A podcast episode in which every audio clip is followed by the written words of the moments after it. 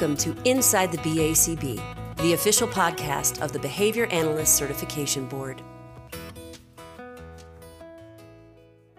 Hello, everyone, and welcome to another episode of Inside the BACB. I am Dr. Melissa Nosik, the Deputy CEO at the BACB, and I'm excited to be here with you again for another episode. Today, we are going to be talking about myths and misconceptions about BACB examinations. Uh, so, in this podcast, we will address some common myths and misconceptions about exam development. We will touch on specific myths about the BCBA and BCABA exams. We'll be giving you a peek inside our exam development process and debunking those examination misconceptions. And for this special episode, I've asked Kyle Jordan, the BACB's Director of Testing and Accreditation, to join me. Kyle, um, for those people that don't know you yet, could you give us a little bit of your background and your role at the BACB?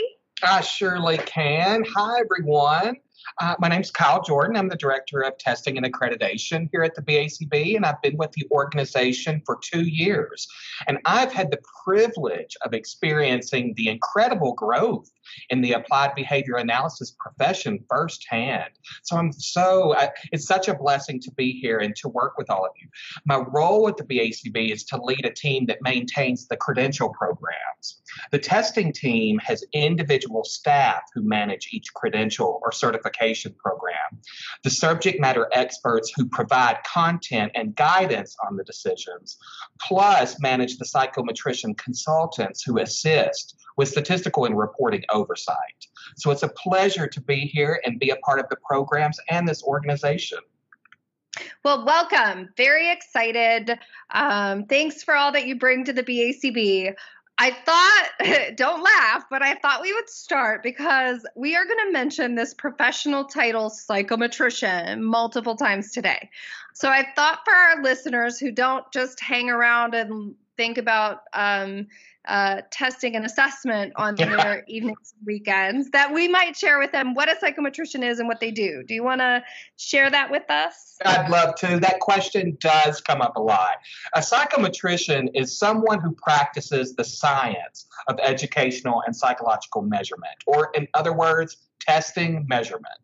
A psychometrician understands the steps that are required to develop fair, valid, and reliable examinations. And those are key words. They also guide the process for creating the exams at several pivotal points in the development process, but they don't provide actual content. That comes from our subject matter experts. Psychometricians also facilitate job task analyses, conduct standard setting studies, and conduct many data analyses for our programs. Essentially, they're testing nerds, and we are big fans of the nerds around the BACB. So it's really fun to work with those peeps. I wear uh, that badge proudly. yes, for sure. So, okay, so, in addition to psychometricians who are responsible for the things that you mentioned and a lot of the formal processes for um, equating, validating, maintaining certification program examinations, there's a rest of the team that aren't our psychometricians, but they support our certification programs and the examination, maintenance, and um, processes. Could you talk a little bit about the team and what that looks like in our examination department? I can. Yes, the rest of the testing team fits into our process in several important ways. So, for each certification program, we have a program manager and a program coordinator. The managers work with our psychometrician consultants to plan needed exam development activities for the year. For example, how many new questions need to be written for a program? How many new questions need to be reviewed for a program? How many meetings should we hold to have all of that take place in a timely manner? The coordinators then work on making all of the arrangements for these meetings and these decisions. They invite our subject matter experts to attend, as well as plan the travel and the logistics, everything getting uh, the subject matter experts to our office to conduct this work. Ooh, as a note, uh, a lot of our SMEs, our SMEs, report that like coming out to the BACB for their uh, for the testing meetings is like one of the most fun things. So uh, I love that we focus so much on making it a good experience for them, or your team does that for us. Thank you. I hope they feel that way. It's certainly our goal to have them feel like they are a part of the team because they certainly are. Uh, the managers and coordinators on our team, they also manage the item bank. So, for example, making assignments within the item bank platform for item writing committees and item review committees. And they also help ensure that our item statuses are all updated correctly. The managers and coordinators also help with proofreading new exam forms during each testing cycle, which is very important. It's always helpful to have fresh eyes to check things out during that publishing cycle. That's really helpful. So, we have put together the top seven myths and misconceptions about BACB certification exams. Most of them stem from people just not being exposed to the process for developing a professional credential examination. So, Kyle, do you want to kick us off with your first favorite myth? I can. There are quite a few. The first myth, though, is that the BACB made up the process for exam development. And that is certainly not true. I mean, I kind of wish we could take credit for that, but we cannot. We cannot. You know, the process is used by pretty much every licensure and certification program around the world. And in fact, there are industry standards that we must follow. And adhering to these standards ensures that we follow best practice in the industry. So eh, we actually undergo a third party audit with the program's accrediting body, NCCA, as you mentioned, to verify that compliance. You know, something that was surprising to me when um, I began learning about the certification industry years ago was that the certification industry processes and procedures, they are tried and true. They synthesize employment law, they synthesize um, Supreme Court rulings, and like those standards and requirements are informed by a lot of different sources and that is the point at which NCCA makes them sort of the standard for all certification exams and programs. Truly, and it is very eye-opening when you do peek behind the curtain a little bit. Yeah. And again, I understand most of the listeners today they have not had the experience or you know maybe the privilege to kind of peek behind the curtain in that in sort of way, but yeah. these standards are very, very pivotal, very intense, very granular. There, there's mm-hmm. a lot that goes into this oversight, and compliance is definitely um, important for our department. In comparison to, this is the same process that other high stakes exams use. For example, the U.S. medical licensure exam. That's very true. That's very true. Okay. Other myths, though, and just to transition to our next uh, group or our next identified myth, is that we've heard that many people think that the BACB staff write all of our questions. And to all of our listeners, just given the number of questions we use each year, it is simply just not possible for one person or department or staff to write them all. You know, we rely on our subject matter experts to write and review our questions. Entire committees in 2019 and 2020 helped with this task. And matter of fact, it was over 100 people. Mm-hmm. So lots of hands are involved, lots of people. Yeah, uh, so true. Uh, I'm amazed. So, your managers right now are in the process of staffing the committees that will come on board in 2021. And I think for the upcoming committees, because we have every year, you know, besides the examination committees, we have job task analysis committees and sometimes extra committees. So, I think this coming year we have like 150 at least different SMEs uh, that we are going to be recruiting. So huge numbers, and hopefully we'll get to do some of those meetings in person um, in the coming year. Fingers so, crossed, and we are very thankful for the engagement, and it could not be more thankful and appreciative of all of the individuals who really you know take interest in participating in these programs and it's just it's very special to see and i'm very appreciative for anyone who reaches out and who has an interest yeah. to work with our team Well, especially since in 2020, due to the pandemic, there many of um, the activities of our SMEs have been done remotely. Mm-hmm. So, which typically it's an in-person experience. So, very thankful for them for doing that. Okay, I'm going to jump into a third misconception that I've heard, and that is that the BCBA and BCABA exams are the same, except for the BCBA exam has 20 extra questions. Well, that is not true for sure. Um, our SME committees, I, I, can see why people might think that there is overlap, but it is actually really important that um, the BCBA certification program and then the assistant uh, BCABA certification program are completely separate. And um, while there are a lot of similar skills you might think that an assistant behavior analyst and behavior analyst do, um, they need to have knowledge of the information at different levels. Um, SMEs are provided with a lot of training and they serve two year terms because of the complexity involved in ensuring consistency in their writing and revision activities on BCABA committees versus BCBA committees. And certainly for some content, like I mentioned, there's going to be some similar questions, but each sort of certification program has their own SME committees and they have their own separate item banks, and those things do not overlap between the two programs. True. And that reminds me of the fourth myth which I'd like to mention, and that relates to candidate comments about test items. Uh-huh.